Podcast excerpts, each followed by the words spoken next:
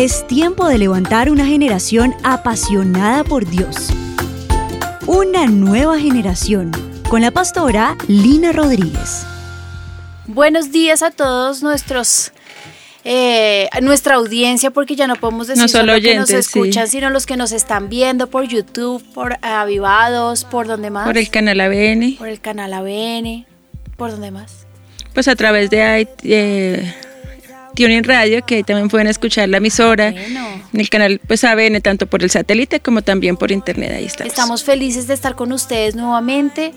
Hoy en nuestro programa, eh, Una nueva generación, un programa que hoy va a ser un poco diferente.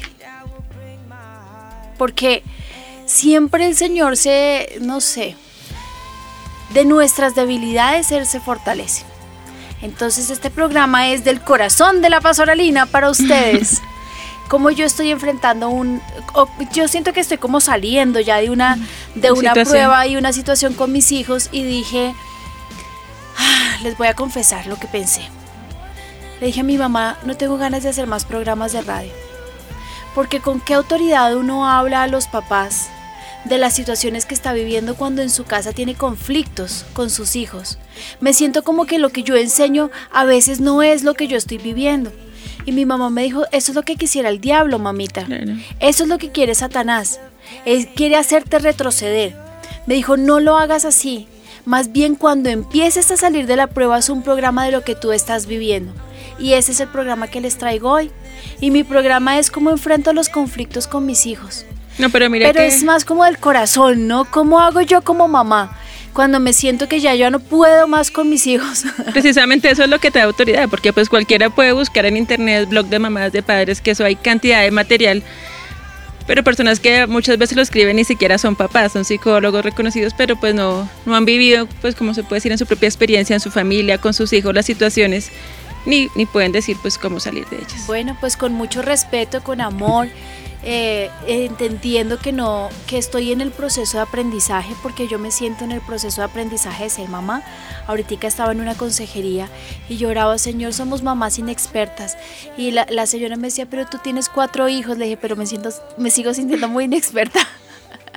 Ella me decía, pero yo tengo uno, entonces qué esperanza. Le dije, toda, porque como Sí. tú y yo estamos eh, cogidas de la mano del Señor. Así que comencemos nuestro programa. Padre, nosotros te invitamos, Señor, como el más importante a este programa de radio. Hoy entendiendo, Señor, que todos los padres pasamos por dificultades con nuestros hijos, Señor. Que a veces sentimos que el agua nos está llegando hasta el cuello o como yo me sentí la semana pasada, Señor, que me ahogué y solamente me quedabas tú, Señor, para poder salir adelante. Ayúdanos a entender que de tu mano sí se puede, Señor. Ayúdanos a, mostrarnos el camino, Señor. Sabes que yo te ruego que abras el panorama para todos los padres que están hoy en crisis y que necesitan, Señor, tu ayuda. Pronta, Señor, tu auxilio. Mándanos un salvavidas, Señor, con este programa. Y que podamos entender que tú siempre abres camino donde no lo hay. Tú siempre tienes un espacio para nosotros. Tú estás pendiente, Señor. Siempre estamos en tu corazón, Señor. Tú eres el de las segundas oportunidades. Tú eres un Dios misericordioso y bueno. Lo más hermoso, Señor, que podemos po- decir de ti es que eres bueno, misericordioso, gigantesco, poderoso. Te amamos, Señor. Ayúdanos en el nombre de Jesús. Amén. Quiero leerle segunda de Crónicas 20. Dice, Pasadas estas cosas aconteció que los hijos de Moab y de Amón y con ellos otros de los amonitas vinieron contra Josafat en guerra. El rey Josafat, ¿no? Y acudieron algunos y dieron aviso a Josafat diciendo, contra ti viene una gran multitud del otro lado del mar y de Siria. Y aquí están en Hasesón, Tamar, que es en Gadi. Entonces él tuvo temor. Ay, les voy a decir algo a todos los que me están escuchando. Vienen cosas grandes, pero también vienen dificultades. Así que me gustaría que ustedes tomaran esta palabra y siempre la tengan en su corazón. Steffi, tienes hoy niños pequeñitos, pero un día serán adolescentes. Sí. ¿Mm? Entonces yo te puedo decir, viene contra ti, Steffi. Viene una gran multitud del otro lado del mar. ¿Cómo lo vas a enfrentar? Pero yo te voy a decir más, más cerquita. Yo me sentí hace dos semanas que venía una gran multitud y que yo no sabía cómo iba a salir de eso. Vinieron no una noticia, muchas noticias que uno de mis hijos estaba portando mal. Y me llené con gran temor y angustia y empecé a sentir que desfallecía mi corazón y de dónde yo iba a sacar aliento, qué vergüenza y empecé a sentir tantas cosas y tanto Temor. temor, temor. Entonces él tuvo temor y Josafat se humilló su rostro para consultar a Jehová. Punto número uno. E hizo pregonar ayuno a toda Judá y se unieron los de Judá para pedir socorro a Jehová. Y también de todas las ciudades de Judá vinieron a pedir ayuda a Jehová. Entonces Josafat se puso en pie en la asamblea de Judá y de Jerusalén, en la casa de Jehová delante de el atrio nuevo, y dijo, Jehová Dios de nuestros padres, ¿no eres tú Dios en los cielos? ¿Y tienes dominio sobre todos los reinos de las naciones? ¿No está en tu mano tal fuerza y poder que no hay quien te resista? Dios nuestro, ¿no echaste tú los moradores de esta tierra delante de tu pueblo Israel y la diste a la descendencia de Abraham, tu amigo, para siempre? Y ellos han habitado en ella y te han edificado en el santuario a tu nombre, diciendo, si mal viniere sobre nosotros, o espada de castigo, o pestilencia, o hambre, nos presentaremos delante de esta casa y delante de ti, porque tu nombre está en esta casa. Me encanta porque Mm. Josafat se humilló muerto del susto, le temblaban las rodillas, pero empezó a reconocer quién era Dios. Importante. Yo también me boté al piso y empecé a llorar porque eh, eh, me he vuelto experta en eso. Ya tengo una maestría en lloro. Y me puse a llorar y le dije, pero creo en tus promesas. Y tú me prometiste que mis hijos iban a ser educados por ti. Tú me prometiste que la paz de mis días iba a extender iba a ser grande. Tú me prometiste que ellos te iban a servir. Tú me prometiste que iba a ser su nombre grande sobre la tierra. Me prometiste que ninguno de mis hijos la palabra tuya se apartaría de su boca. Tú me prometiste que ellos te iban a servir con su corazón. Me prometiste que ninguno de ellos se iba a apartar. Tú me prometiste tantas cosas, Señor. Mira que yo ni siquiera había leído este texto. Mm. Pero lo he aprendido de mis maestros, mis pastores. En tiempo de crisis, no busques a nadie. Bótate, humíllate delante del Señor y empieza a clamar. Ahora pues, he aquí los hijos de Amón y de Moab y del monte de Sei, a cuya tierra no a cuya tierra no existe que pase Israel cuando venía de la tierra de Egipto, sino que se apartase de ellos y no la destruyese. He aquí nos han dado el pago, viniendo a arrojarnos de la heredad de que tú nos diste en, en posesión. Porque miren que es lo que Satanás quiere hacer, ¿no? Es mostrarte que mentiras. ¿Cuál? ¿Dónde está la posesión que Dios te había dado? Esta tierra no te pertenece. El carácter de tus hijos no te pertenece. Son rebeldes por naturaleza. La intimidación. En la intimidación nunca van a salir adelante o van a hacer las mismas cosas que tú hiciste o Mm. mira tantas cosas porque uno se llena de angustia. No sabemos qué hacer y a ti volvemos nuestros ojos. Me encanta porque Josafat definitivamente la tenía clara. A ti volvemos nuestros ojos. En tiempo de crisis no busques ayuda de nadie más, ni psicólogos, con mucho respeto, ¿no? En el momento de la crisis, Sí. Dios te dará qué hacer con el, La en- el momento. En el proceso. Pero no busques el, el psiquiatra, el psicólogo, el profesional. Busca a Dios. Bótate a Él y busca a Dios con todo tu corazón. Mira, ni siquiera yo te puedo decir que yo eh, busqué a mis papás. No, yo me boté y busqué a mi Dios, que es mi Salvador. Y toda Judea estaba en pie delante de Jehová con sus niños y sus mujeres y sus hijos. Oigan, todos, toda la casa estaba ahí.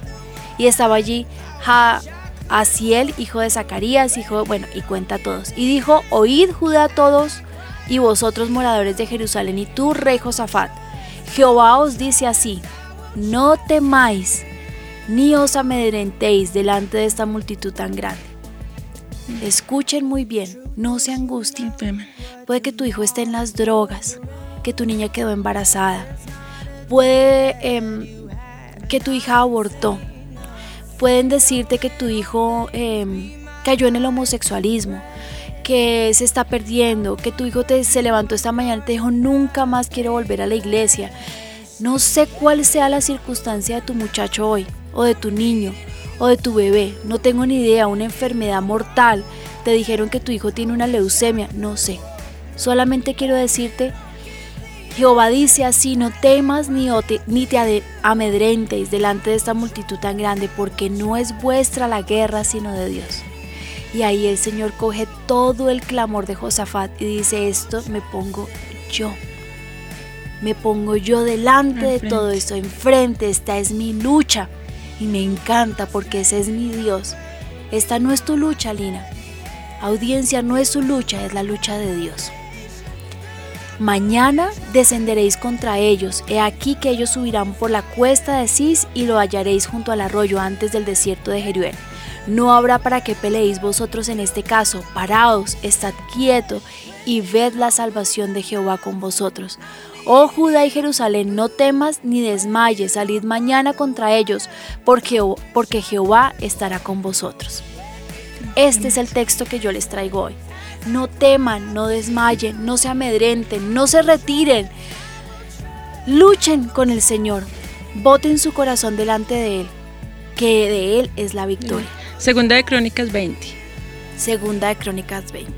No habrá para qué peleéis vosotros en este caso. Parados, estad quietos y ved la salvación de Jehová con vosotros. Mm, y es así. Porque muchas veces en la, en la aflicción, en esas tormentas, parecemos como locos corriendo por todo lado, pero mira lo que Dios dice. Hablando con el uno, hablando con el otro. Y eh, yo, yo estuve, fue, mira, fueron dos semanas muy duras, que se levantó aquí el enemigo con una difamación gigantesca, y luego una pelea por este lado, y luego que estaban diciendo por el otro lado, y luego evidencias contundentes, y luego, sí, sí, está toda la información. ¿Y qué? ¿Y qué hago yo con toda esa información? Lo mismo que hacía Josafat, lo mismo que hacen nuestros pastores. Y yo les animo, hagan lo mismo que yo hago. Me siento totalmente indefensa. No hay nada más, yo creo que para el ser humano duro, que sentir que tú no tienes poder para solucionar las cosas.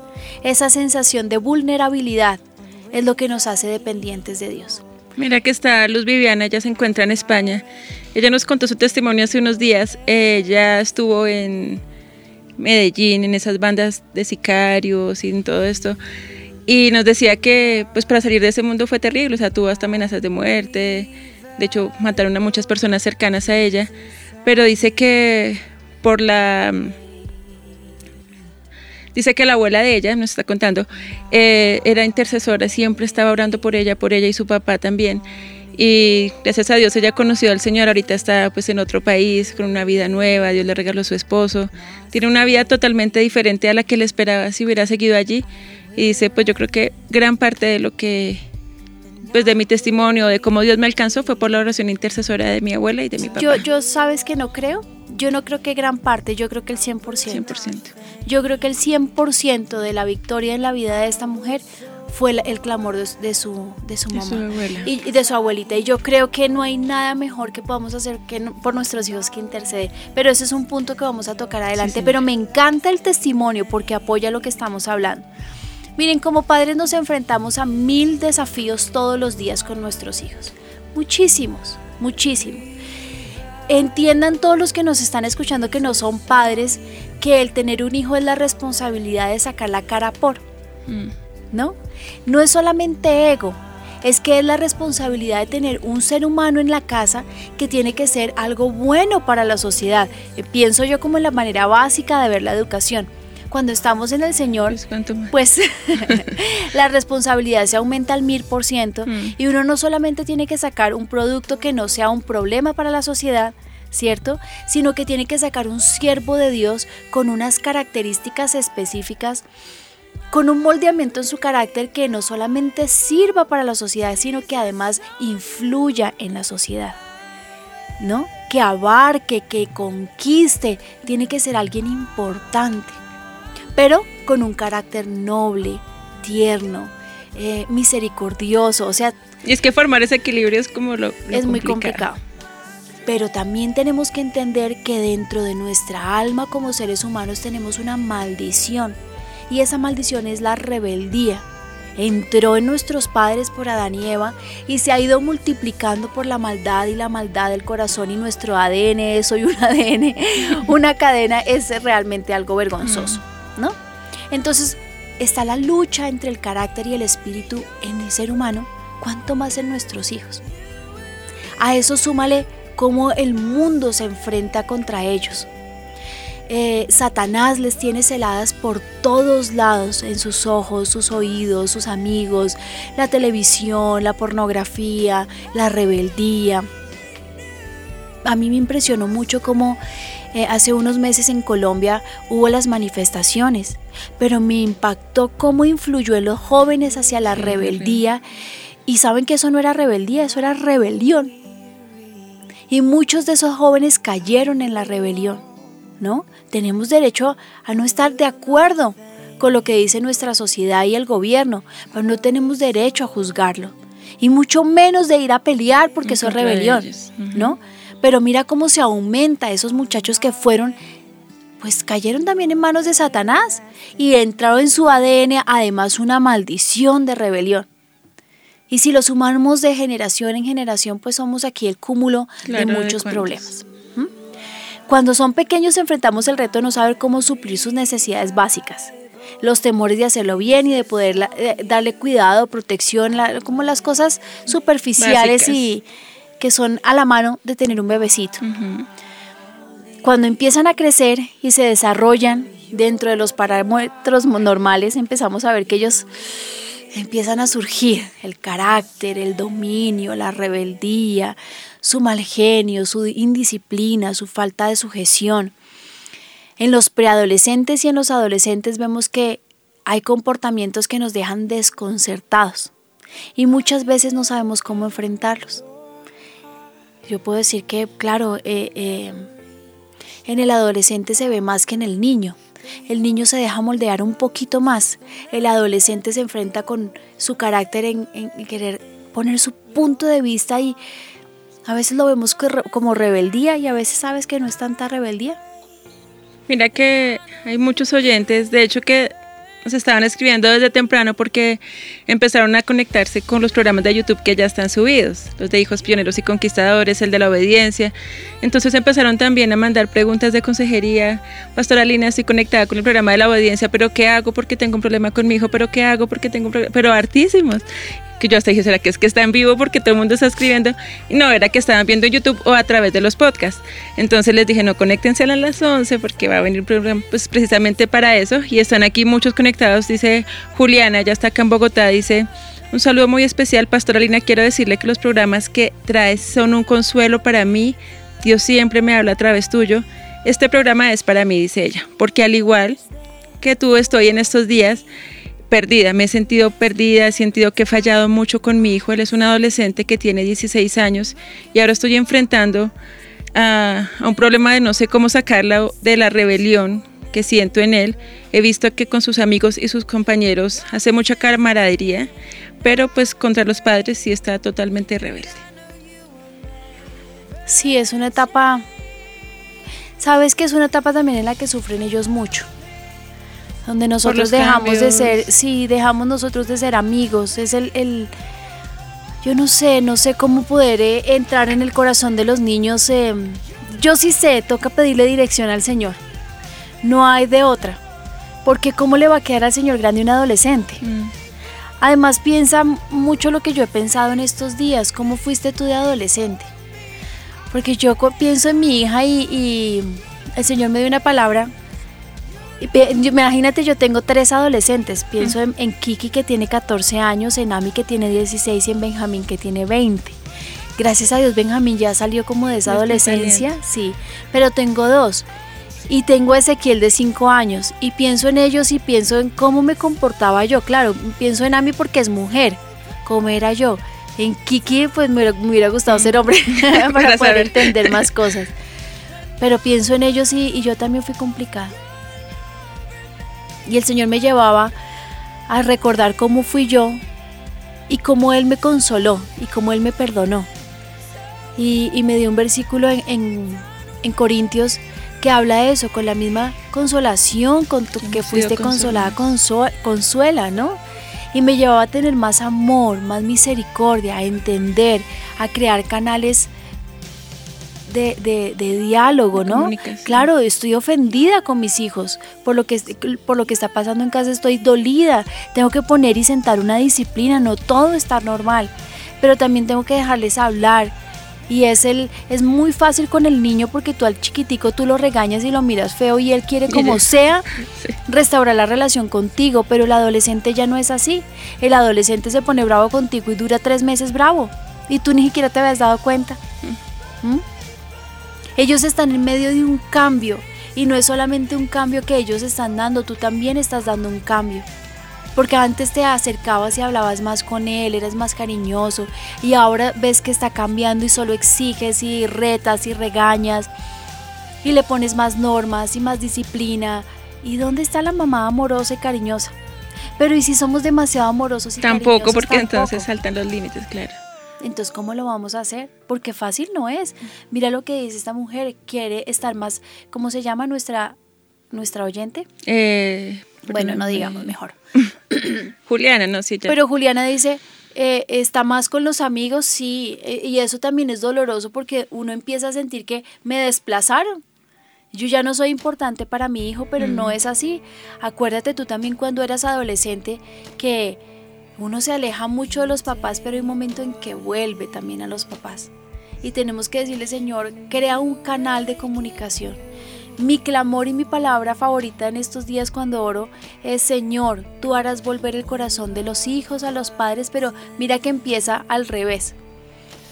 harás volver el corazón de los padres a los hijos y de los hijos a los padres.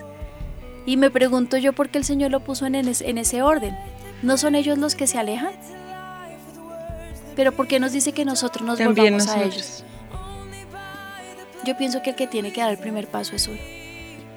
Y yo creo que es lo primero que quiero poner sobre la mesa. Estás pasando una situación difícil con tu hijo, la culpa tal vez no es de él, la culpa es tuya. Y entonces dices, sí, la culpa es mía y me estoy dando muy duro, listo. Pero entonces tenemos con el Señor una ayuda, claro que sí, un salvavidas, sí. Y Él dice que Él él hará volver el corazón de los padres a los hijos. Él. A veces nosotros leemos la palabra y, la y sabes que la dejamos como por encima. Ah, sí, la hará volver. ¿Cómo hago volver el corazón? No, Él. Él hará volver el corazón de los padres a los hijos. Y cuando Él dice Él es porque quiere que tú le entregues a Él el control. El control de todo. Yo le decía al Señor llorando, Señor, yo te entrego el, el control de mis hijos, como dice mi papá. Me siento absolutamente inútil y vulnerable, no sé absolutamente nada. Quiero que entiendan que yo sabía de la crianza de los hijos hasta los 12, 13 años, pero entrando en la adolescencia me siento que yo le decía a la pastora Vicky, enséñame, enséñame, yo quiero ser como Dios quiere que yo sea, no tengo ni idea de cómo hacerlo. Muéstrame el camino. Creía que disciplinar era la forma, creía que hablar era la forma. No, hoy tengo que confesarles no sé qué hacer. Pero yo les voy a decir cómo lo hice yo en estos días. Y siento que el Señor escuchó mi súplica, mi clamor. Pero ahí tenemos que hablar de otra cosa que decía la señora. La súplica y el clamor. No me rendí. Oré y oré y lloré y oré y oré. ¿No les digo que tengo una maestría en lloro? Mira que ella aplica la, la palabra que nuestro pastor nos ha enseñado, la oración perseverante, ¿no? No es una vez, dos veces, sino hasta que veamos respuesta. Sabes que el Señor me levantaba eh, en la mañana muy temprano y, yo sentía que tenía que ir a orar. Pues yo sé que siempre tengo que ir a orar en las mañanas, pero estas veces era como o lo haces o vas a tener consecuencias. Es la primera vez que yo siento eso. La necesidad. O te metes en clamor por tus hijos o vas a tener una consecuencia. Y yo no quiero consecuencias yo o me meto a clamar por ellos y no los abandono en oración, o tal vez Satanás pueda quedarse con ellos. Y yo no quiero eso. Pues la gente dirá, pero yo llevo 30 años luchando y usted tiene una lucha de dos semanas. Sí, sí, pero para lo uno o para lo otro tiene que ser igual, clamor. Miren, quieren encajar en un grupo los adolescentes y no desean ser burla de otros, sino al contrario quieren ser admirados. Y es lo que le está pasando a este joven que nos cuenta la señora Juliana. Es una etapa muy delicada en donde los padres debemos estar súper atentos. Aunque son normales ciertos comportamientos, como papás debemos velar por el estado espiritual de nuestros hijos. Sí tenemos que velar. Apoyar en esta etapa para evitar que haya un alejamiento de Dios que posteriormente pueda ser un problema grave. Los papás de los adolescentes, de los niños, se enfrentan a varias situaciones, unas más complicadas que otras. Escríbame cuál es la complicación de su hijo. Yo quiero escucharlos. Tibieza espiritual, rebeldía, aislamiento, drogadicción, amistades. Pienso que las amistades determinan mm. muchísimas cosas. ¿Qué más? Pues mira que ya están ahí escribiéndonos, pero mientras tanto te cuento de un estudio que hizo una psicóloga y socióloga que ella es presidenta de la Asociación Argentina de Terapia Familiar, se llama Claudia Messing, donde ella dice, se habla de niños grandes, familias simétricas y padres inmaduros, de hijos huérfanos, de ausencia parental y autonomía anticipada. Tanto estos como otros rasgos son evidencias de la simetría que el niño alcanzó con el adulto. La simetría ella la explicaba como como que el niño se pone al nivel del adulto, o sea que ya pierde, como que se desdibuja esa figura que había de, del adulto y, y yo, sino que se pone a la par. Entonces, al estar a la par, él cree que, mira lo que dice acá, dice, desarrollan nuevos modelos de autoridad. Dice, no es lo mismo contener, educar y colocar límites a un niño que reconoce la diferencia con el adulto y que tiene interna la jerarquía de grande chico en su cabeza que a uno que confía en su propio criterio y se pone a la par con el adulto. Dice, ante una recomendación, un regaño o cualquier observación que el padre pueda hacer, los niños que son simétricos se sienten humillados, se sienten desvalorizados y se sienten incluso aturdidos. Y este fue el comportamiento que ella analizó. Dice, se molestan, se frustran, se decepcionan cuando los padres muestran alguna diferencia con ellos, porque ellos eh, ya tratan al adulto como si fueran parte de ellos mismos, entonces creen que, que van a la par y que tienen que estar de acuerdo a todo, y al haber una diferencia, pues como que estallan en caos, los dejan en un estado de insatisfacción permanente y dice que pues de los un estudio se hizo desde el 2013 hasta el 2015, dice el 91% de los casos que analizamos muestran esta simetría y el 71% de los datos recolectados siempre muestran un cuestionamiento a la autoridad del adulto. Tremendo, ¿no? Y sabes que mientras hablabas yo pensaba en Benjamín y creo que fue lo más complicado lo más difícil para Benjamín fue entender que él y yo no éramos de iguales. Porque él se sentía, eh, él se sentía a la par conmigo. Ya crecí, ya soy igual. Yo ya tengo 18 años, mami, somos de, o sea, ya somos los dos adultos. Y entonces todas las órdenes que yo daba me las cuestionaba. Todo lo que yo decía me decía no. O todo tenía que pasarlo por su cerebro, argumentarlo y por qué. Benjamín saca el perro lo voy a sacar en un momento, no lo sacas ya. ¿Y por qué? ¿Y ya? ¿Y porque ya? Lo puedo sacar en 20 minutos, lo sacas ya. Pero porque ya estoy ocupado, estoy haciendo algo del Fake College, lo sacas ya. Y era mi posición de no me rindo y fueron dos años duros. Sabes, un día mi mamá le dijo a Benjamín, le dijo, si tú sigues así, vas a perder todas las bendiciones que Dios tiene para ti. Porque si tú no respetas a tu mamá y la pones en el lugar en que ella debe estar, Dios no te va a respaldar a ti nunca. Y lo que tú dices es muy cierto, es lo, fue lo más duro. Lo que pasa es que Benjamín es de corazón noble. Entonces, aunque fueron dos años, y sabes que con los hombres es más complicado. Porque el hombre siempre tiene en su corazón el que quiere... El imponerse. Imponerse, sí, es que yo no sé por qué el hombre... No mentiras, no voy a decir lo que estoy pensando. Pero es que los hombres son rebeldes. El hombre es rebelde por naturaleza, el hombre quiere llevar la batuta, el hombre quiere ser la cabeza, porque está creado para eso. De todas formas, pues Dios lo creó para que él fuera la cabeza del hogar. Y cuando hay una mamá en casa, quiere dominar, pero no nos podemos dejar dominar. Solamente tenemos que ser firmes. Es que lo que no podemos hacer también es salirnos de las casillas y gritar y enloquecer. No, lo sacas ya. Y yo me paraba ahí. Entonces le daba tanto mal genio que yo me parara con la correa del perro y con las llaves que le tocaba ahí. Y punto. Mira, ya empezaron a escribir esta Ángela. Ya dice. Eh, bueno, puedo decir que mi hijo pues tiene ocho años, dice actualmente está muy contestón, le falta falta el respeto a mí, a mis padres, no me obedece, yo soy mamá cabeza de familia, aunque el papá está muy pendiente de él, pues igual no, no hay como ese respaldo y esa autoridad y el niño no la está asumiendo como debe ser. Carolina nos dice, yo veo problemas en mis hijos, la tibieza espiritual y los amigos. Dice, es una hija, dice, ella llora, pero sigue igual, dice que va a cambiar, pero finalmente no lo hace. Pablo, él nos dice, con mi hijo el tema son las amistades. Está Marcela, ya también pide oración por sus hijos, pues que Dios le dé sabiduría porque dice que es bien complicado la crianza, sobre todo cuando ya empiezan a crecer. Eh, las redes sociales lo ven como un gran problema y una gran amenaza.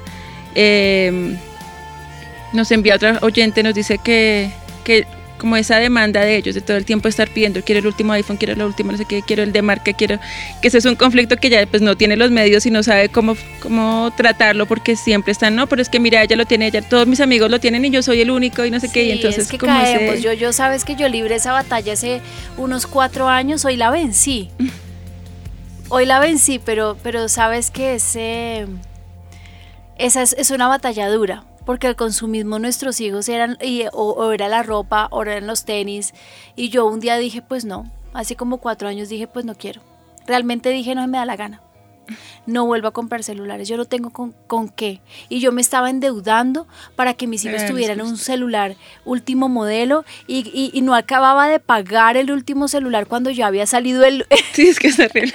Y ya el otro quedó obsoleto. Y quedó obsoleto, entonces ¿sabes qué hizo un día uno de mis hijos? Lo rompió y ese día yo dije, pues se rompió algo en mí, porque me dolió tanto que rompiera el celular. Y yo sé que fue intencional para que yo comprara otro y dije, se acabó. Duró con ese celular roto un año completo y fue el último celular que yo compré. Se acabó. Y lo que hice fue hacerle entender que si necesitaba el celular porque era una herramienta ya para él, tenía que comprárselo. Y punto. Mira que otro problema que dicen son el eh, las agendas, el tiempo en los jóvenes. Nos decía alguna de ellas que su hijo estudia en el AFC y nos dice, pues todo el tiempo dice que hasta las 3 de la mañana haciendo trabajos, haciendo trabajos. Y yo le digo y tiene que madrugar y, es la pelea constante y no le obedece y no se duerme temprano y dice no sé qué hacer porque la excusa de él es que es el estudio. Sí, así me, a, mí, a mí me decía Benjamín y yo pienso que el primer, el primer semestre en el AFC es así. El primer año es muy duro y les toca trasnochar mucho y después baja un poquito la carga. Pero mi hijo en el transcurso del, de la FC fue su peor momento, ya está, eh, sale este año. Mm. Y hoy a las diez y media en punto apaga el computador y se va a dormir. yo ya sé que está en el yo ya puedo dormir. Pero antes eran las 3 de la mañana y no terminaba. Y sí, además de eso, Benjamín tiene que trabajar, ¿no? Mm. Porque muchos muchachos también trabajan, entonces tienen que ir a trabajar y luego estudiar. Y la carga sí era muy alta, para que les digo que no. Pero me dice ella, yo creo que, que, de pronto organizando el tiempo y todo pueden lograr acostarse más temprano, ¿cierto? Todo es cuestión de disciplina. Ellos creen que entran a la EFC y quedaron libres porque entraron a la universidad, pero también piensa una cosa, recuerda cómo eras tú como adolescente. Mm. Éramos iguales, o sea, salía uno a la universidad y ya uno se sentía gigantesco es que también tengamos un pilín de misericordia y recordemos cómo éramos nosotros. Ayer con una amiga hablábamos eso, yo le contaba, yo le decía, mira, ni siquiera mi mamá sabe esto que te voy a contar, pero yo también fui, fui complicada en mi adolescencia, yo también hice esto, yo también hice esto y lo veo a veces en mis hijos y yo digo, sé que tengo que regañarlos muy duro, pero se me olvida que yo también tuve un pasado y que yo también me comporté mal. Mm. Pero aquí estoy, en últimas, mírenme, ¿Sí me entiendes? Yo no tengo aquí el título de la bandida o el bandido. Aquí estoy sirviendo al Señor apasionadamente, pero también tuve un día en que me sentía encarcelada y que sentía que la ropa, eh, la iglesia, la iglesia, entiendan esto, la iglesia, el ministerio, me apretaba como una camisa de fuerza y me quise soltar. Yo sentía que me estaba enloqueciendo. Yo también sentí un día esa sensación que sienten nuestros hijos de necesito aire. Y cuando tomé el aire, me sentí muy pecadora y volvía a sentir que esto no era una camisa de fuerza, sino era el amor de Dios. Un día entendí que yo no estaba en una cárcel, que yo estaba cubierta y cuidada por la sangre de Cristo en una caja de cristal preciosa. Pero el proceso de entenderlo me costó dos años. ¿Me entiendes? Ese proceso de entender. Y es que es un proceso, mira que eso es importante porque todos los papás creen que es como que tiene que ser algo automático, como que bueno, ya Pastora Lina no es la fórmula mágica para que mis hijos salgan de la rebeldía, o sea, ya yo quiero ya, pero no, es un proceso. No, yo le decía hoy a una persona que atendía en consejería, al dolor hay que darle tiempo, al duelo hay que darle tiempo, pero a la educación también hay que darle tiempo. Y nosotros estamos tan acostumbrados a que todo tiene que ser flash, ¿no? Lo que mi mamá decía en su predicación, el café instantáneo, y no es así. Entendamos por un momento que todo tiene un proceso y tiene un tiempo, pero hagámoslo bien. Entonces, ¿están ustedes dispuestos a clamar por sus hijos dos años? Porque es que, imagínate, es una jartera lidiar con un adolescente. Yo lidié con Benjamín de los 18 a los 20, pero hoy, hoy le dije, se fue para Argentina. Ahí me va a regañar por lo que voy a decir. Le papito, ella te vas para Argentina, se va para la cruzada y a ver a su novia. Y le dije, mi amor, bueno, siéntate y vamos a clamar. Vamos a orar los dos. Sí, mamita. y se bajó, pero voy a llorar. Aténganse. Y se bajó y se subió. Oramos, Señor, guárdalo, cúbrelo con tu sangre. Señor, dale santidad, revístelo de temor de Dios, que es lo que nos toca clamar por nuestros hijos. Que les dé santidad, temor de Dios. Que avive sus corazones, que toda la palabra que sembramos durante toda su niñez sea viva, viva y eficaz en sus vidas. Que todo lo que sembramos dé un fruto. Ese es nuestro clamor. Y oramos, lo cubrí con la sangre de Cristo, listo, mi amor, ya te puedes ir. Bajó y subió y me dijo, mami, te amo con todo mi corazón. Y me dice, el muy mugre, mami, pórtate juiciosa. Mira, está una oyente, ella eh, está en Carolina del Norte, dice, tengo un hijo de 20 años sufriendo por falta de identidad, sufre de depresión, de ansiedad, de ataques de pánico y últimamente ha empezado a lidiar con identidad de género ha sido un tiempo muy difícil para mí, pastora, porque mi esposo y yo somos líderes de jóvenes en nuestra iglesia, pero pues Dios ha sido fiel, me ha sostenido con sus promesas y hoy con sus palabras nuevamente me confirma que Él tiene el control de la vida de mi hijo, porque obviamente en mi desespero yo buscaba cómo ayudarlo, hasta que un día me senté a escuchar la voz de Dios y me dijo que se lo entregara. Ahí entendí que lo único que puedo hacer como madre es interceder y que lo único que puede sacar a mi hijo de su estado es Dios. Pero pastora, en mi humanidad a veces siento que se me acaban las fuerzas porque veo como mi hijo se hace daño con sus decisiones, pero así como usted ha hecho, aprendí a entregárselo a Dios. No, Dios mío, lloremos las, las dos porque yo te entiendo perfectamente. Yo también pensaba lo mismo hace unos días, yo en mi humanidad no sé cómo salir adelante, de verdad no lo sé. Pero yo me memoricé un versículo, hubiera yo desmayado si no creyese. Mm que veré la bondad de Jehová en la tierra de los vivientes. Hubiera yo desmayado si no creyese. Y yo sí creo en un Dios muy grande. Mi Dios es demasiado, demasiado, demasiado misericordioso y poderoso. ¿Qué le puede quedar grande, Steffi, a un Dios tan poderoso? Y sobre todo, mira lo que estamos clamando. Nosotros no estamos clamando porque nuestros hijos sean los mejores médicos.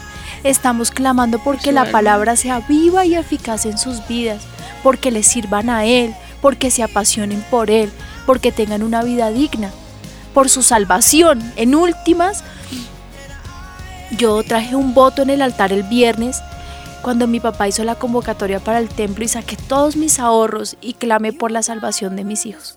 No quiero nada más. De verdad que hay un momento en que no quiero ni siquiera que sean tan importantes, ni que tengan carros, casas, becas, no me importa. Necesito la salvación de mis hijos y tener esa seguridad en mi alma de que van a ser salvos. El resto realmente no me importa. ¿Ves? Y me siento igual que la, señora que nos escribe. Todo lo que necesitamos es a Él. Pero mi Dios es gigantesco. Mi Dios es demasiado poderoso. Y hay un oyente también, ella está... Pero sabes que cojamos este testimonio y les voy a decir. La salida para cualquier problema que enfrenta nuestra, la crianza de nuestros hijos sin duda es Dios. De verdad, no existe, no existe sobre la faz de la tierra ninguna fuerza más poderosa, ninguna teoría más grande. Gracias, tío. Ningún poder más poderoso que un Dios misericordioso. Vamos a partir de esto. Cada situación que se presenta en nuestros hijos la podemos superar de la mano de Dios. Hagámoslo a la manera de Él. Tal vez te preguntes en qué momento pasó esto, qué fue lo que yo hice mal, porque es que nosotros los papás nos echamos duro. ¿Qué fue lo que yo hice? ¿Por qué? ¿Cuáles fueron las malas siembras? Eh, ¿dónde, ¿Dónde estuve? ¿Por qué no estuve más eh, eh, pendiente? ¿Por qué no le dije esto? ¿Por qué no le dije lo otro? Ya nos equivocamos. Listo. A lo mejor tus sueños de ver a tu hijo cumplir el propósito de Dios están esfumando, pero no es así. Debes saber que hoy es el tiempo de mirar hacia el frente, de dejar el pasado atrás, de emprender acciones concretas. Y yo les tengo una viva break porque quiero que ustedes, quiero apoyarme en lo que Dios me ha dicho en estos días. Bueno.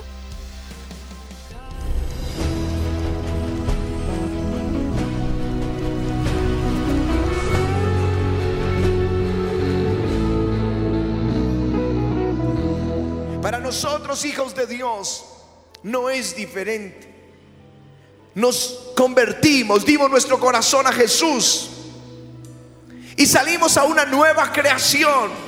Y oímos desde el púlpito y desde nuestras sagradas escrituras que Dios nos va a bendecir, que Dios tiene una tierra prometida para cada uno de nosotros, que Dios tiene una tierra que fluye leche y miel, que Dios va a ensanchar nuestro territorio, que Dios nos va a poner en medio del río de Dios, que Él nos va a poner en prados verdes, que Él mismo irá con nosotros y nos introducirá en la bendición.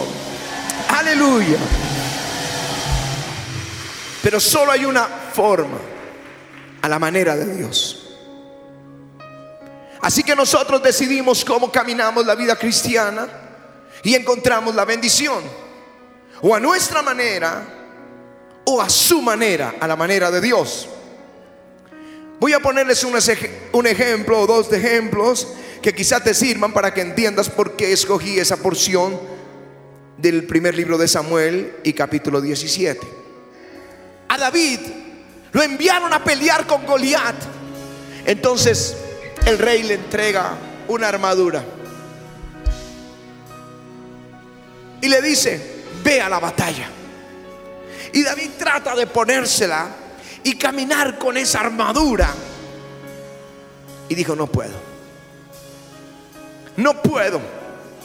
Esta armadura para mí representa la forma de los hombres.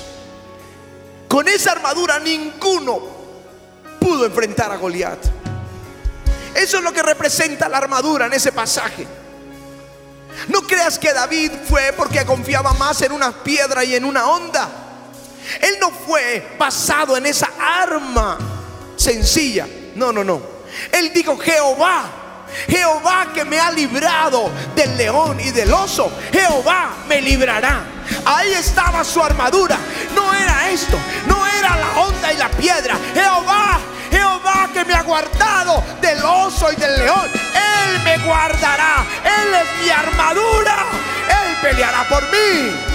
Y David le dice, tú vienes a mí con esto, con armaduras, con lanzas, con espadas, pero yo vengo a ti en el nombre de Jehová de los ejércitos a quien tú has desafiado. ¿Cómo vamos a enfrentar nuestras conquistas? Porque sobre tu vida hay un llamamiento como el de Moisés. Sobre tu vida hay una promesa como la de Jacob. Sobre tu vida hay bendiciones como las de Abraham. Hay una tierra que Dios te va a entregar. Hay una heredad espiritual y una heredad material. Hay bendiciones sin límite para tu vida. Sin límite. Pero si tú haces como los demás hacen, el trampa, engaño, evasión, no pago, no hago y un juego con astucia, voy a traer aflicción a mi vida y a mi familia. Pero si lo haces como Dios quiere, encontrarás la bendición, te postrarás, reirás, alabarás a Dios con todo tu corazón.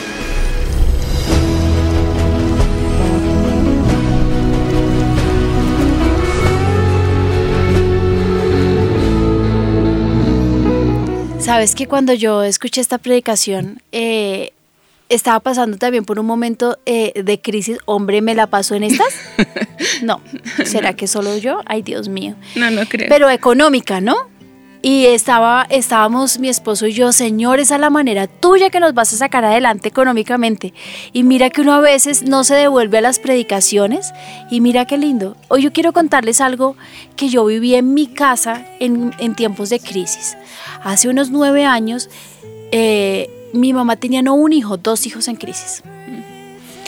Yo me estaba divorciando y al mismo tiempo Alejo se había ido de la casa.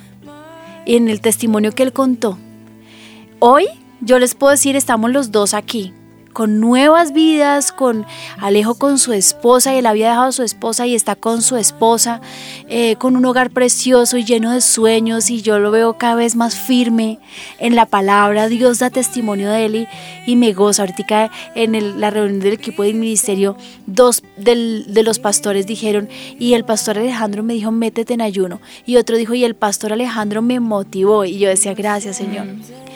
Pero en esa, devuélvete nueve años atrás. Y mi mamá nos contaba que ella cogía su, el trapito que había quedado en su vida, su, su, el harapito, ¿cómo se puede decir? Su zurrón, dice ella.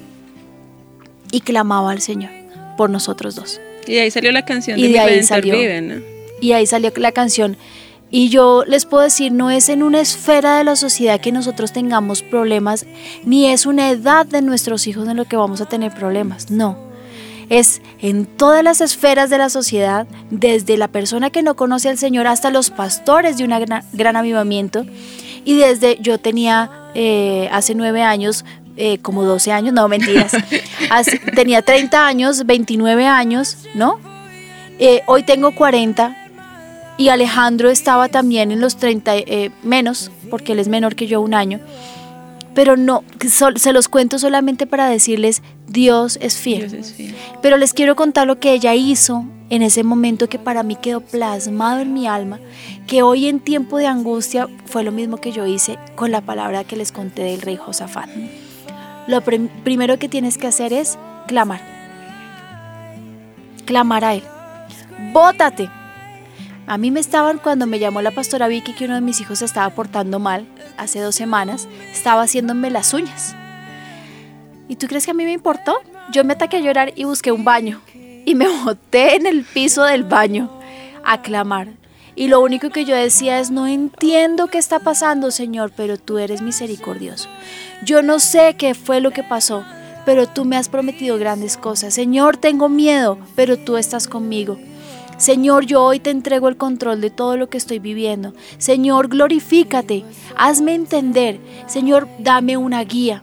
Y empecé a clamar, Señor, te necesito. Ezequiel dice que cuando yo oro yo siempre digo, Señor, te necesito. Y Dios, mami está invocando al Señor, dice. Tal cual. Si me invocares, si me llamares, si clamares, entonces yo te voy a escuchar porque es lo que dice la palabra. Y empecé a llamarlo y a clamar. Y aunque después de eso se ha venido una avalancha de, muchas cosas que hoy digo, de verdad que han pasado las dos semanas y digo, creo que no fue tan grave. Mira que empecé a desglosar las cosas y a entender y no fue tan complicado. Hay un momento en el que viene todos y empiezan a venir los oídos como el rey Josafat, viene contra ti, detrás de no, no sé cuánto ejército. Esas cartas del enemigo son las y son gigantescas y retumban, no tengo ni idea por qué son tan asustadoras. Mira la, la señora que nos cuenta, mi hijo hasta está pensando en una posición diferente a su género. Claro, es una carta gigantesca, pero para el Señor es una indisciplina, es solamente una rebeldía. Y tanto lo de ella como un mal genio, como un problema de carácter, como una drogadicción, como para el Señor no hay nada imposible. Entonces lo primero que tienes que hacer es invocar al Señor. Mira, este versículo, Salmos 18, 6 dice, en mi angustia invoqué a Jehová y clamé a mi Dios. Él oyó mi voz desde su templo y mi clamor llegó delante de él a sus oídos. Qué precioso, ¿cierto? Ay, Señor Jesús, yo sí les puedo decir que yo tengo muchos errores, pero tengo algo que, yo siempre pienso que eh, me saca de todas las dificultades no me hace mejor que los otros. Si fuera mejor que los otros, no viviría todo esto que vivo. Pero sé que el Señor me ama y que cada vez que yo clamo a Él, me responde. Otra vez, Lina. no. Lo segundo que tienes que hacer es profetizar. ¿Mm? Profeticé pues fue como me, como me fue mandado, y hubo un ruido mientras yo profetizaba, y he aquí un temblor, y los huesos se juntaron cada uno con su hueso, y miré y he aquí tenedores sobre ellos, tendones sobre ellos, y la carne subió y la piel cubrió por encima de ellos, pero no había en ellos espíritu. En Ezequiel 37 vemos un valle lleno de huesos secos. Y yo creo que así es como nosotros vemos nuestros adolescentes y nuestros niños. ¿Dónde están? Eso es lo que yo siempre digo. ¿Qué pasó? ¿Dónde está? El que clamaba al Señor, el que contaba historias bíblicas, la que adoraba al Señor apasionadamente. ¿Dónde, ¿Qué se hizo? ¿Dónde está? Yo le decía el otro día a uno de mis hijos, devuélveme mi hijo, está ahí adentro, dámelo, lo quiero. Ese que era apasionado por el Señor, devuélvemelo. ¿Mm? ¿Dónde está? Se ha convertido en un montón de huesos secos. Pero la palabra dice claro, profetiza. ¿Mm? Entonces, ¿crees que había alguna esperanza? ¿Sientes que tu hijo o hija está muerto espiritualmente y no hay resultados? Profetiza. ¿Qué debes profetizar? Sus promesas. Profetiza que el Señor dijo que iba a ser un adorador o adoradora, que le iba a servir, que iba a ser un pastor. Y claro, profetiza lo que dice la palabra, profetiza que va a ser lleno de su presencia, profetiza que le va a servir, profetiza que no va a haber una sola de las palabras que caiga a tierra. Profetiza lo que el Señor ha dicho de ti, que se cumplirán tus hijos, porque estoy segura que tenemos muchas palabras que Dios nos ha dado. Y si no, si no tienes ni una sola, clama a Él porque Él te las va a dar. A mí el Señor me regaló Isaías 54, léelo. Léelo porque dice que serán educados por Él, que se extenderá la paz. Lee Isaías 54 y apropiate de esas promesas. Y hay miles en los salmos, en los proverbios, en Isaías. Cógelos para ti y profetiza sobre tus hijos. Profetiza y vas a empezar a ver un proceso en tu hijo. Mi mamá nos llamaba y decía, yo sé que Dios hará algo contigo. Alejandro le decía, el cantor del Señor, un día volverás a Él. No tenía ni con qué comer, pero le decía, un día volverás. ¿Y dónde está hoy? En la orquesta. Nueve años después, pero ahí está en la orquesta. Y serás un hombre conforme al corazón de Dios cuando estaba en el mundo. Y, ser, y le servirás y no se veía por ningún lado. Profetizaba y le decía, tú no vas. Y mi mamá decía, yo no di a luz para maldición. Mis hijos son para el Señor. Profetiza sobre tus hijos que son de Él. No se cansen, papás. Profeticen hasta que el proceso culmine. O sea, ¿hasta cuándo? ¿Cuánto tiempo hay que profetizar? Y mira que en la palabra que leíamos en Ezequiel fue un proceso porque decía, eh, primero se juntaron los huesos, luego hubo tendones, después subió la carne, finalmente la piel decía, pero todavía no había espíritu en ellos, pero después sopló y el espíritu también sobre ellos. Pero es un proceso, no fue automáticamente profetizó y ya quedó pues armado con piel con todo espíritu, no. ¿Sabes que eso es lo más complicado? Y se los dije ahorita, entender que es un proceso porque antes le enseñábamos a nuestro hijo que lo encontramos robando, robar es malo, le damos palo por robar y nunca más lo volvió a hacer, ¿cierto?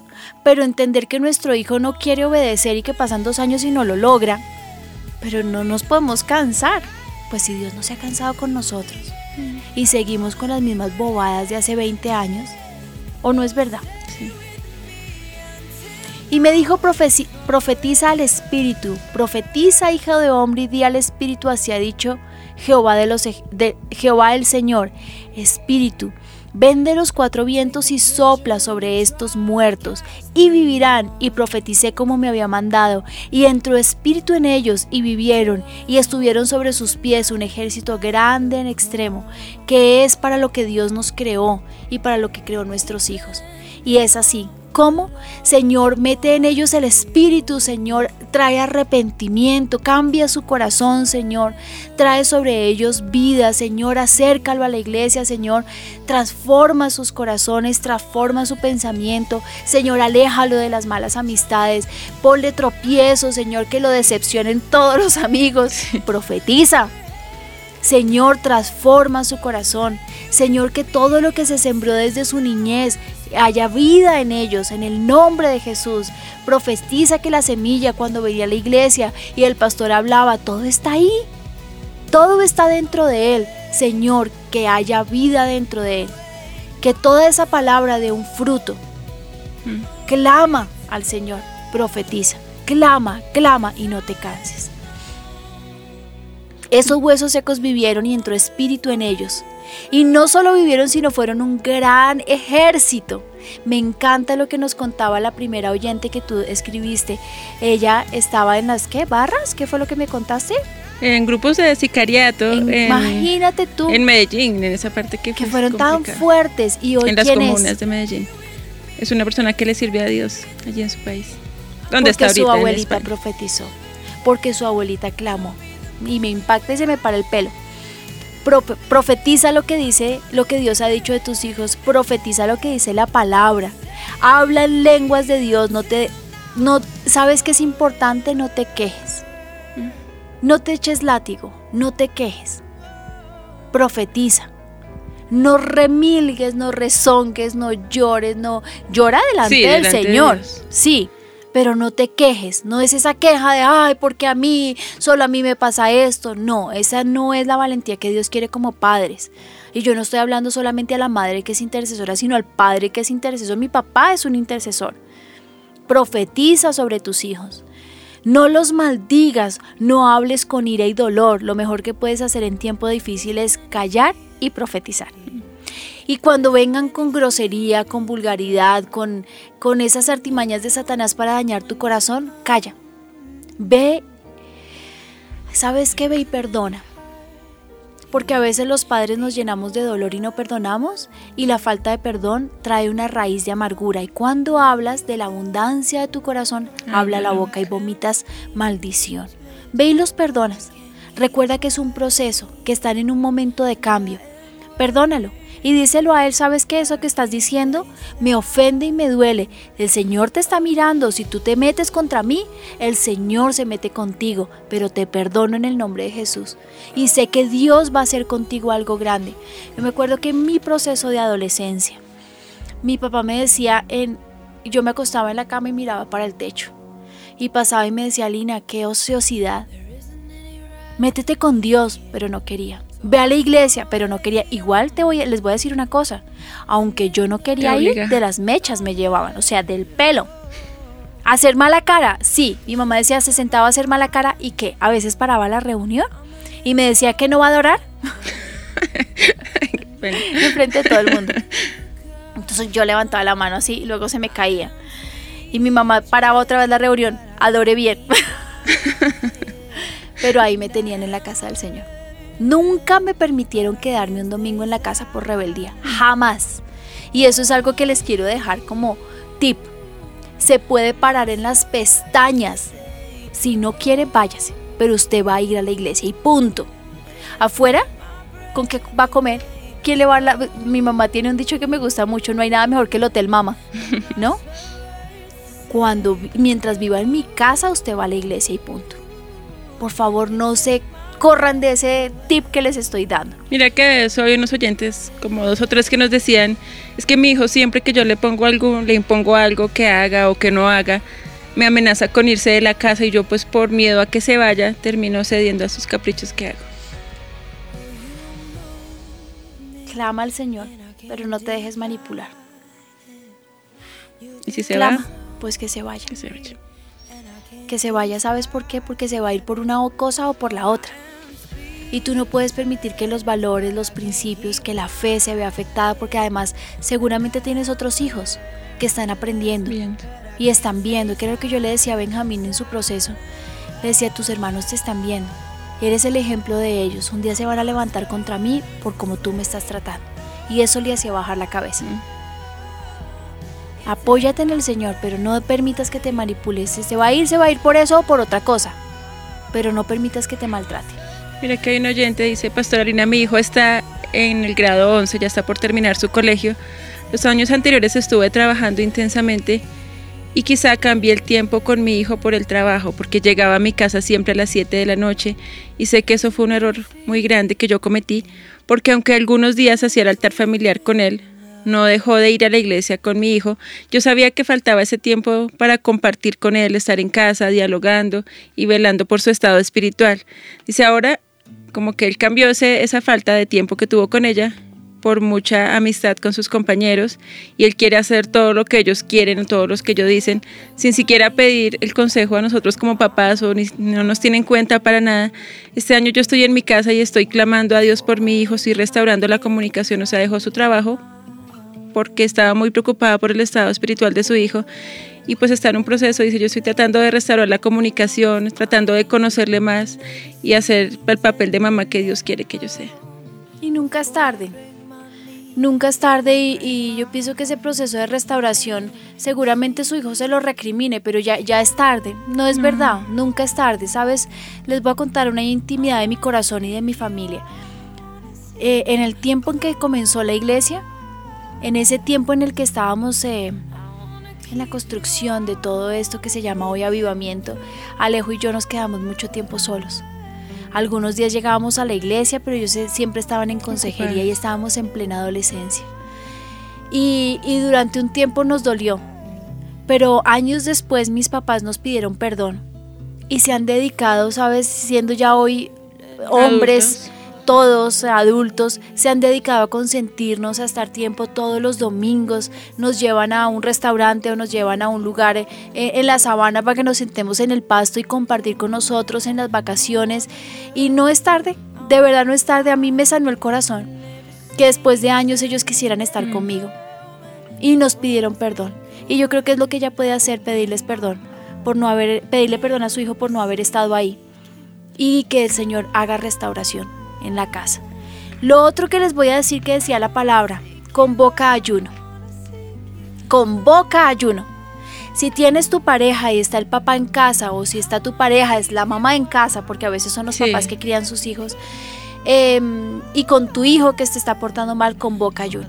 Métete en ayuno con tu hijo. Y, dice, y publiqué ayuno allí junto al río a, a Java para afligirnos delante de nuestro Dios, para solicitar de Él camino derecho para nosotros y para nuestros niños y para todos nuestros bienes. Mira este aviva break sobre el ayuno. Así que el ayuno, mis hermanos, es para destruir, para cambio de planes. El ayuno es para destruir el plan de Amán. El plan de Amán. Y que cayendo el plan de Amán, ¿saben qué le sucedió a Mardoqueo? Le quedó la casa de Amán, le quedó el cargo de Amán, le quedó la honra de Amán. Eso es lo que va a hacer el Señor. Cosas portentosas portentosas. Así que ya no teman que el diablo venga con lo que venga, que nosotros tenemos a Dios de nuestro lado. Aleluya. Convoquen ayuno en su casa. El ayuno sirve para diferentes cosas. Primero es un arma espiritual poderosa, es la batalla dura, se utiliza para las para los problemas graves. Pues mira que el pastor decía que es para destruir el plan de Amán. ¿Y el plan de Amán que fue? Que se levantó en destrucción contra el pueblo de Dios y eso es lo que de pronto muchos estamos o están viviendo, que como que vino toda esa destrucción hacia su casa, hacia sus hijos, a ensañarse contra ellos y el ayuno es para destruir ese plan. El ayuno también nos ayuda con el carácter. El, ayuda, el ayuno rompe maldiciones. Mira, el ayuno es un arma poderosísima. Eso tienen que hacer. Clama y meten ayuno a tu hijo también. Mételo que tiene 30 años y no quiere meterse en ayuno, pues métete tú en ayuno. Que tiene 14 años y, se está portando mal, mételo en ayuno. Mételo en ayuno, así sea mediodía. Les voy a decir una cosa, a mí me gusta mucho el ayuno cuando hay reunión en la iglesia. Un viernes o un domingo, tráelo en ayuno, porque la, dice que, eh, la, Biblia dice que donde está la unción se rompe el yugo. Y si tú vienes además doblegado por un ayuno, pues yo pienso que es mucho más poderoso. Eso me lo enseñó Du. Ayunamos pues y pidamos a nuestro Dios sobre esto y Él nos fue propicio, dice Esdras 8:23. Otra cosa que puedes hacer, lleva una petición al templo. Si mal, viene sobre, si mal viniere sobre nosotros o espada o castigo o pestilencia o hambre, nos presentaremos delante de esta casa y delante de ti, porque tu nombre está en esta casa. Y a causa de nuestras tribulaciones clamaremos a ti, y tú nos oirás y salvarás trae una petición al altar y cuando vengas no es que la traigas acá y la presentes en el este y listo. No, es que estando en la reunión clamas al Señor, traigo aquí a tu casa mi petición, mi hijo se está perdiendo, o mi hija se está portando mal, o tengo un problema grave en mi casa, Señor, solucionalo. Y clamas en medio de la reunión, clamas en... Yo muchas veces, les voy a contar un secreto, en medio de los milagros, yo le digo, mis hijos necesitan un milagro, Señor. Esto es sanidad. Señor, en medio de la unción de milagros para sanidad, cambia su corazón. ¿Por qué no? Dios oye mis oraciones. Yo sé que a veces son locas, pero Él oye. Mira que lo que dices es importante porque muchas veces nos limitamos a, por ejemplo, en el parque, escribir la petición y creemos que ya solo por el hecho de escribirla, listo, ya quedó y el resto de años relajados, no, sino que es clamar constantemente o muchas veces también enviamos... Eh, la petición, por ejemplo, aquí a la iglesia o por internet. Ahorita hay muchos medios para enviar la petición, pero, o sea, eso es un medio y es un canal, pero hay que estar intercediendo. Así tiene que ser, ¿qué me decías? Mira, ve a la casa del Señor, ve a la iglesia y presenta a tus hijitos. Nunca dejes de congregarte. Este es el peor error. Alejarse del Señor, como si Él no tuviera el poder. Entonces venimos una semana y como el Señor no hizo nada, pues entonces me voy y me voy al agorero. Entonces me voy y me voy al psicólogo. Entonces, no, no, no, el Señor no hizo nada y me voy para el, consejero de familia.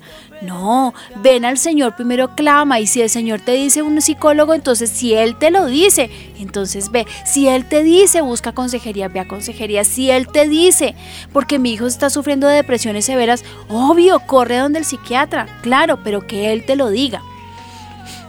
Mira, esta Aida, ah, discúlpame, esta Aida es que tiene un testimonio acerca de eso, dice que su hijo no quería venir a la iglesia, ya es un adolescente, dice es mucho más grande que yo, ya es más alto, y él me decía, no, yo no quiero ir, y ella como que en un tiempo sí cedió y entonces lo dejaba en la casa hasta que un día estando en un servicio como que cayó en cuenta y dijo, no, él tiene que estar acá. O sea, el versículo, mi palabra que Dios me dio es que mi casa y yo serviremos al Señor, no solo yo. Entonces le dijo, no, o tienes que venir a la iglesia o te vas de mi casa. Entonces, pues no tenía para dónde irse, le tocó venir a la iglesia.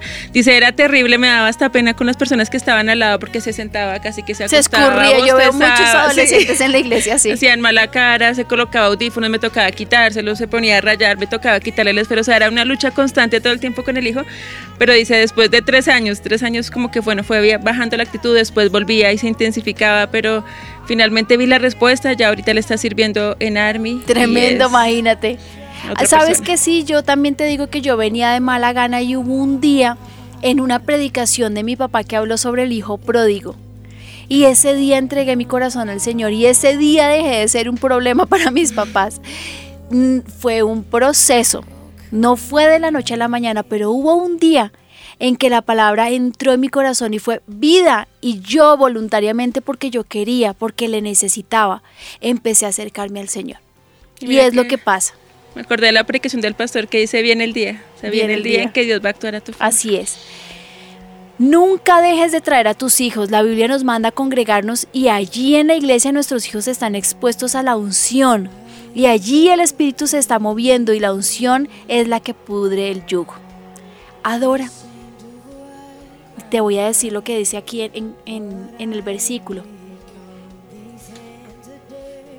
Mira, dice, y se levantaron los levitas. Ay, alguien me llama en este momento. No, ahorita no. Ay, le contesté. Cuando se levantaron por la mañana salieron al desierto de Teoca y mientras salía Josafat estando en pie, oídme Judá y moradores, creed en Jehová, vuestro Dios estaréis seguros. Creen sus profetas. Y también me parece tremendo esto. Ven, ven a la casa del Señor y cree la palabra que el pastor y la pastora están diciendo. Cree a tus profetas y seréis prosperados. Y ha habido consejo en el pueblo, puso algunos a que cantasen y alabasen a Jehová, vestidos de ornamentos sagrados mientras salía la gente. Glorificada a Jehová porque su misericordia es para siempre. Adora. Sabes que esto me pareció tremendo, yo nunca lo había visto así. Pero ayer que iba en el carro, porque la gente me dice, ¿y saliste y estás victoriosa ahora con el proceso de tus hijos? No, no, soy sincera, estoy en un proceso. Te estoy contando lo que yo hice, que hallé paz. Y mi mamá me decía ayer, mamita, estuve orando por ti porque sí he estado muy afligida y el Señor le dijo que me tenía en el huequito de su mano y que yo estaba en paz, que Él estaba conmigo. Claro, yo ya había visto como todos mis hijos están recontra bien. No, yo no les voy a decir mentiras. Estoy en un proceso, pero sí tengo una victoria asegurada. Sí quiero contarles a todos los que me están viendo y los que me están escuchando, sí, estoy convencida, tengo la sustancia, la fe, la certeza, voy a salir adelante. Lo que no tenía hace dos semanas. Ese hilo de esperanza. hace dos semanas estaba muerta de miedo, pero hoy no. Hoy yo no he visto el cap, han pasado dos semanas. Yo no he visto el cambio sustancial, los veo todos eh, serios y tristes a veces, pero tengo la seguridad, Él me lo prometió, que los va a sacar adelante. Esa es la victoria antes de la victoria, ¿no? Como que ya en tu espíritu ya lo tienes, ya está la victoria asegurada, aunque todavía estoy feliz. no es visible. Estoy tranquila y tengo paz. Es lo más importante. ¿Voy a dejar de clamar? No, no, esto me toca hasta que yo los vea salir al otro lado ay Dios mío, yo veo a mi mamá todavía clamando por nosotros. Entonces creo que esto va a ser para el resto de vida. Y no me parece terrible, me parece maravilloso. ¿Qué sería de nosotros sin el clamor de mis papás? ¿No?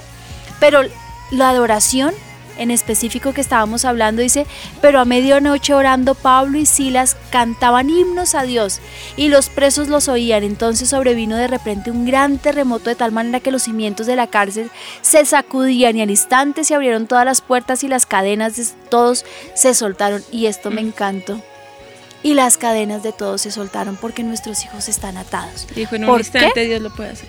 Sí, ¿por qué están atados? Por mil circunstancias por su cadena de ADN, por su pecado, por el mío, por, por rechazo, por, por mis equivocaciones también. Por abandono. Por mil cosas, pero las cadenas se soltaron. Así que te animo a que pongas adoración en la casa. Alabanza y adoración hasta que les retumben los oídos. Que se harten, que no se importa. Pero pon adoración, porque en la adoración hay bendición. Respiras la presencia del Señor y cuando te revistes de Él, sientes paz.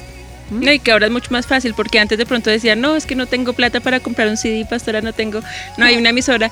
Pero aparte de que tenemos la bendición de tener la emisora, que ustedes pueden allí colocar la música, igual está el canal de YouTube de los pastores, allí están todas las canciones que cantamos aquí, el avivamiento, servicios completos, donde está con administración que ustedes pueden allí colocar en su casa. Sí, ya no tenemos excusa. Mm. Y mira, la adoración es otra arma poderosa contra Satanás. Genera en tu casa una cultura cristiana, pon música de adoración y observa cómo el ambiente espiritual cambia. Imagínate que llegan los muchachos de toda la, guerra que están viviendo en su corazón y en la casa encuentran, no a todo volumen, no, yo tampoco digo que a todo volumen, no, pero pon música de adoración pasito. Pero sí constante. Y ponla ahí en tu casa. Yo llevo dos días con musiquita de adoración en mi casa, así pasitico. Ayer que iba en el carro yo dije voy a escuchar una prédica y sentí, no, quiero escuchar adoración. Y me fui adorando al Señor y Ezequiel iba conmigo y venía cantando y es lo que el Señor le decía también al pueblo de Israel. Crea cantos para que los niños conozcan de generación en generación los grandes poderes y las grandes victorias que Dios ha dado a su pueblo Israel. Escucha y cree. Cree en las promesas que Dios te ha dado, escucha lo que tus pastores están hablando desde los púlpitos, pues es la palabra de Dios que Él está hablando. No dudes, cree, cree solamente, cree, porque Dios lo va a hacer. Bueno, y les voy a decir algo importantísimo en el altar familiar. ¿Quieres que demos el otro viva break? es que me preocupa. Es corto. Es cortico, hagámoslo.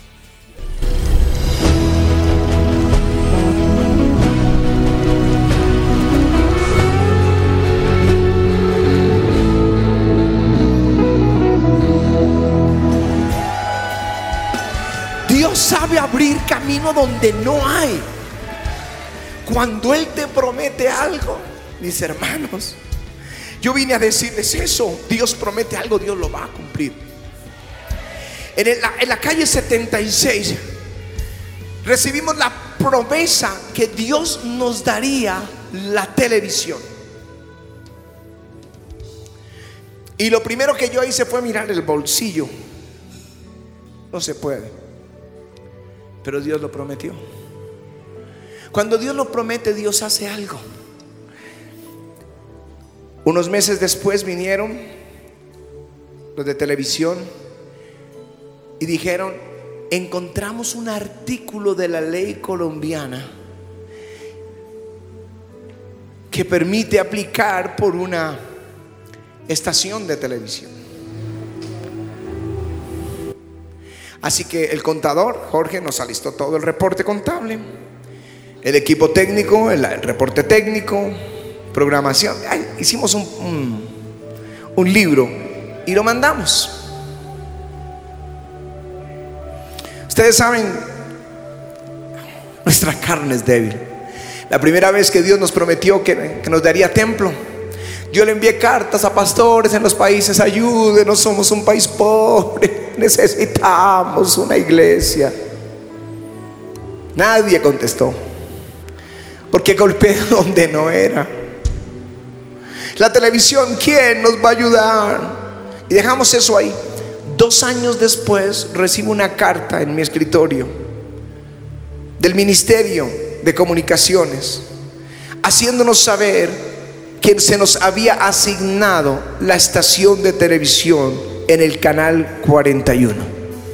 Yo no podía creerlo. El primer canal en la historia de nuestro país, el primer canal sin ánimo de lucro, se lo dio el Señor a los cristianos, a nosotros. No se lo dio a los deportes, no se lo dio a las películas, no se lo dio a los artistas, no se lo dio a la educación, se lo dio al pueblo cristiano. Él abre camino donde no lo hay.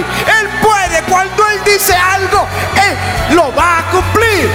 Tú no tienes que decir quién me va a ayudar. Tú solo tienes que descansar en sus promesas. Aleluya.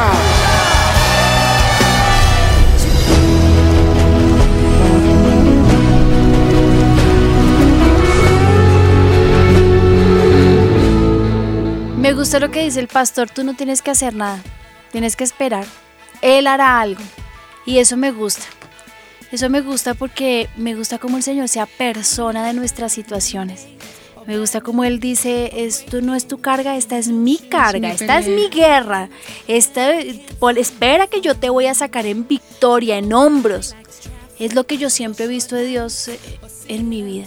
Mira que hay situaciones más complicadas que otras. Y hay papás que dicen yo no veo salida, pero el pastor decía, él abre camino donde no lo hay y él también me gustó que decía que él puede, o sea, para Dios no es imposible. Mira el testimonio de esta jovencita, o sea, qué peor que estar en, en, en lo que ella estaba, o sea, en las pandillas, eh, eh, en la zona roja, o Con sea, sicarios, con amenazas de sicarios, muerte, O sea, con- duro, yo te digo, o sea, lo, lo- o sea, lo que estamos viviendo nosotros, eh, de cierta forma, tal vez sea como, como una bobada, ¿no? Pero el Señor la sacó en victoria y hoy ella es una mujer de Dios.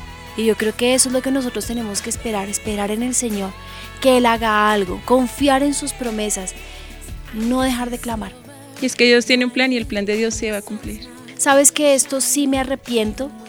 En este tiempo yo tal vez vi a mis hijos muy juiciosos y dejé de clamar por ellos. Y creo que en esto me equivoqué porque uno no los puede soltar en oración.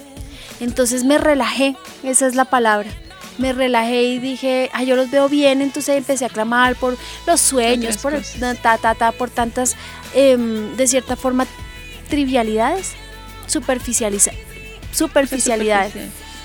Y, y- y el alma de nuestros hijos es, Satanás está peleando por ellas. Él sí hace el trabajo. Él no desmaya, él no descansa, él es permanente, persistente. Él está encima de ellos para destruirlos. Y nosotros nos, nos dormimos. Y les permitimos muchas cosas.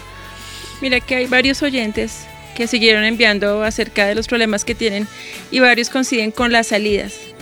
Porque pues ya la, empieza la medida que crecen, empiezan a querer ir con sus amigos o a salir. Libertad, lo que quieren en, en- de cierta Dicen, forma ¿qué es hacemos? libertad. Porque si se lo prohíben, entonces lo tienen todo el día haciendo mala cara y frustrado Pues que y hagan toda la enemigo mala y no cara. les hablan. Pero si lo dejan salir, pues peor. Sí, entonces. yo pienso que nosotros no hay cosas en las que no podemos ceder y no cedamos en que se nos vayan a perder. O sea, ¿qué van a conseguir afuera? ¿No? Yo pienso que tenemos que ser persistentes en lo que nosotros estamos enseñando. Y les voy a decir otro tip, el altar familiar. O sea, si ellos ya les dieron largas para que salieran, hagan que se tengan que quedar un día y hacer el altar familiar con ellos.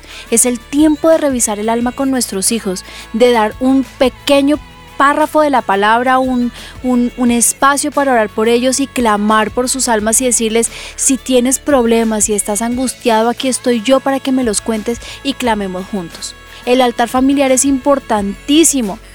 Yo se los he dicho de muchas formas y hoy se los digo como parte de la restauración de nuestros hijos, el altar familiar. La palabra de Dios, y yo pienso que buscar al Señor y estar leyendo la palabra nos da la guía en todo lo que necesitamos. Yo le estaba pidiendo al Señor, guíame. ¿Qué hago, Señor? ¿Qué hago? ¿Qué hago? ¿Qué hago? Y en esta palabra el Señor me dijo, métete en un ayuno. No lo he hecho aún, porque el Señor me lo dijo antier. Así que estoy esperando para comenzar mañana a hacer el ayuno por cuatro días con mi hijo y voy a hacerlo viernes, sábado, domingo y el lunes. Voy a hacer un día. Y si el Señor me dice un ayuno de 21 días, lo hago. Y si Él me dice un ayuno de 40 días, yo lo hago. Yo voy a hacer lo que Él me diga. Y estoy segura que en la palabra, escuchando la voz de Dios, escuchando las predicaciones, voy a encontrar la guía. Poco a poco. Y yo sé que voy a salir de esto les digo otra vez, estoy en un proceso. Tengo la sustancia y la fe, ya la certeza, Él está conmigo. Estoy convencida, Él está conmigo.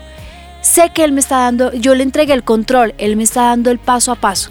Y dentro de estos pasos es clamar, la adoración, lo estoy haciendo, meterme en un ayuno, metámonos en un ayuno por ellos y meternos también en buscar mucho al Señor en la palabra.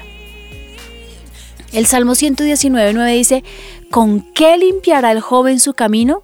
Con guardar su palabra. Pónganlos a memorizar la palabra.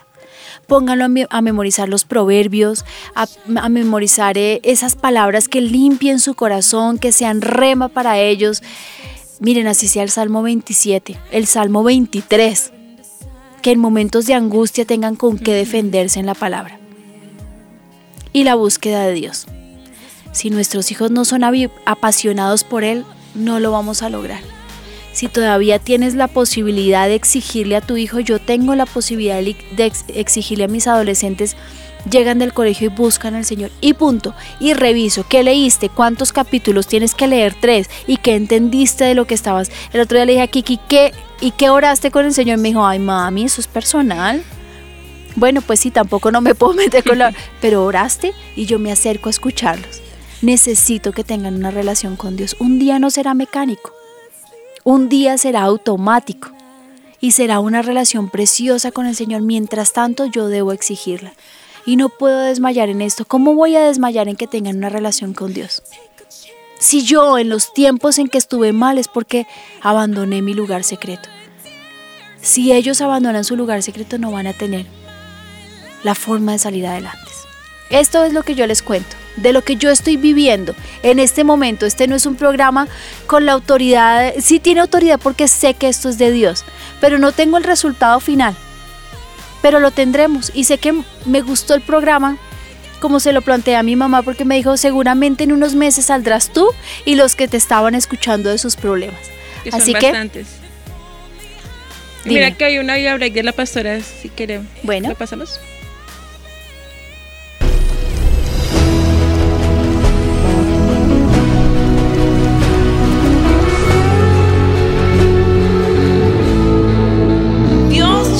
Abraham y le dijo, sal de tu tierra y de tu parentela y yo te voy a llevar a esa tierra y allí te bendeciré, la tierra que Dios había escogido para él. Pero Lot, eh, Abraham tenía pesar por su sobrino Lot, eran casi como, como su hijo, entonces se lo lleva y comienzan a prosperar grandemente el uno y el otro. Y fue tanto lo que prosperaron que ya sus pastores tenían conflictos y peleas, porque ya no les alcanzaba el agua, porque los pastos eran insuficientes. De manera que Abraham llama a Lot y le dice, es hora que nos separemos. Escoge la tierra a donde tú quieres ir y yo iré al lugar contrario. Entonces seguramente Lot se sube allí sobre el monte y tal vez ve las praderas más verdes las más aparentes, las más hermosas, y decide irse hacia allá. Y Abraham luego toma el rumbo contrario, pero esa era la bendición que Dios tenía para Abraham. Lot escogió por el ojo y comenzó a acercar cada vez más y cada vez más su casa y su tienda hacia Sodoma. Pero sabes, definitivamente al haber escogido por sus ojos, ¿sabes con qué terminó Lot? Con nada. Era un hombre muy rico cuando se separó de su tío, de su tío Abraham. Y acabó en un solo día, cuando es destruida Sodoma, sin nada, ni siquiera su esposa, solamente sus hijas. Y ellas ya habían perdido también la visión de caminar con Dios. Abraham, en cambio, siempre tuvo la cobertura de Dios. Y Dios lo bendijo con sobreabundancia. Y Dios le dio todas las promesas más maravillosas a este varón que aún llegó a llamarlo mi amigo. Yo quiero decirte esta mañana, ten mucho cuidado hacia dónde estás acercando tu casa. No por lo que aparenta, arrimes tu casa hacia allá. No por lo que se ve hermoso, no por lo que está de moda, porque la moda es algo supremamente sutil y peligroso. Pero ¿dónde está la bendición de Dios para tu vida? ¿Dónde está la cobertura de Dios para tu vida? Yo te animo esta mañana, ten mucho cuidado a los papás porque son los sacerdotes de su casa y a las mamás porque la palabra de Dios también nos ha puesto en un lugar demasiado importante para la crianza y para el buen desarrollo de nuestra familia. Mantén siempre la cobertura de Dios. Entonces serás bendecido y entonces estarás tranquilo, tú y tu casa. De manera que pienso que si esta mañana de corazón dijimos, es un momento para cambiar, es mi decisión definitiva tomar el camino que Jesús quiere para mí, porque déjame decirte que el que instituyó el matrimonio fue el Señor cuando les dijo al hombre y a la mujer que serían una sola carne, Dios estaba allí con ellos, Dios estaba dándole las órdenes, Dios estaba bendiciéndolos para que se multiplicaran. Y no creas que Jesús no está aquí ahora, en este momento. Quiero decirte que no hay una fórmula mágica para aplicar sobre los problemas de tu casa. No hay una fórmula mágica pero si hay un Dios poderoso y si a Él te entrega, le entregas tu hogar, le entregas tus hijitos, le entregas tu vida para que gobierne hasta lo más recóndito de tu corazón, entonces, entonces, verdaderamente, tu hogar tiene esperanza.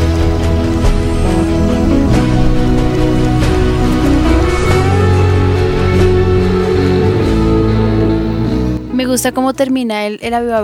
Tu hogar tiene esperanza. Si perdemos la esperanza, lo perdemos todo, pero nosotros no lo podemos perder porque lo tenemos a Él. Él es nuestra esperanza y Él es nuestra salvación.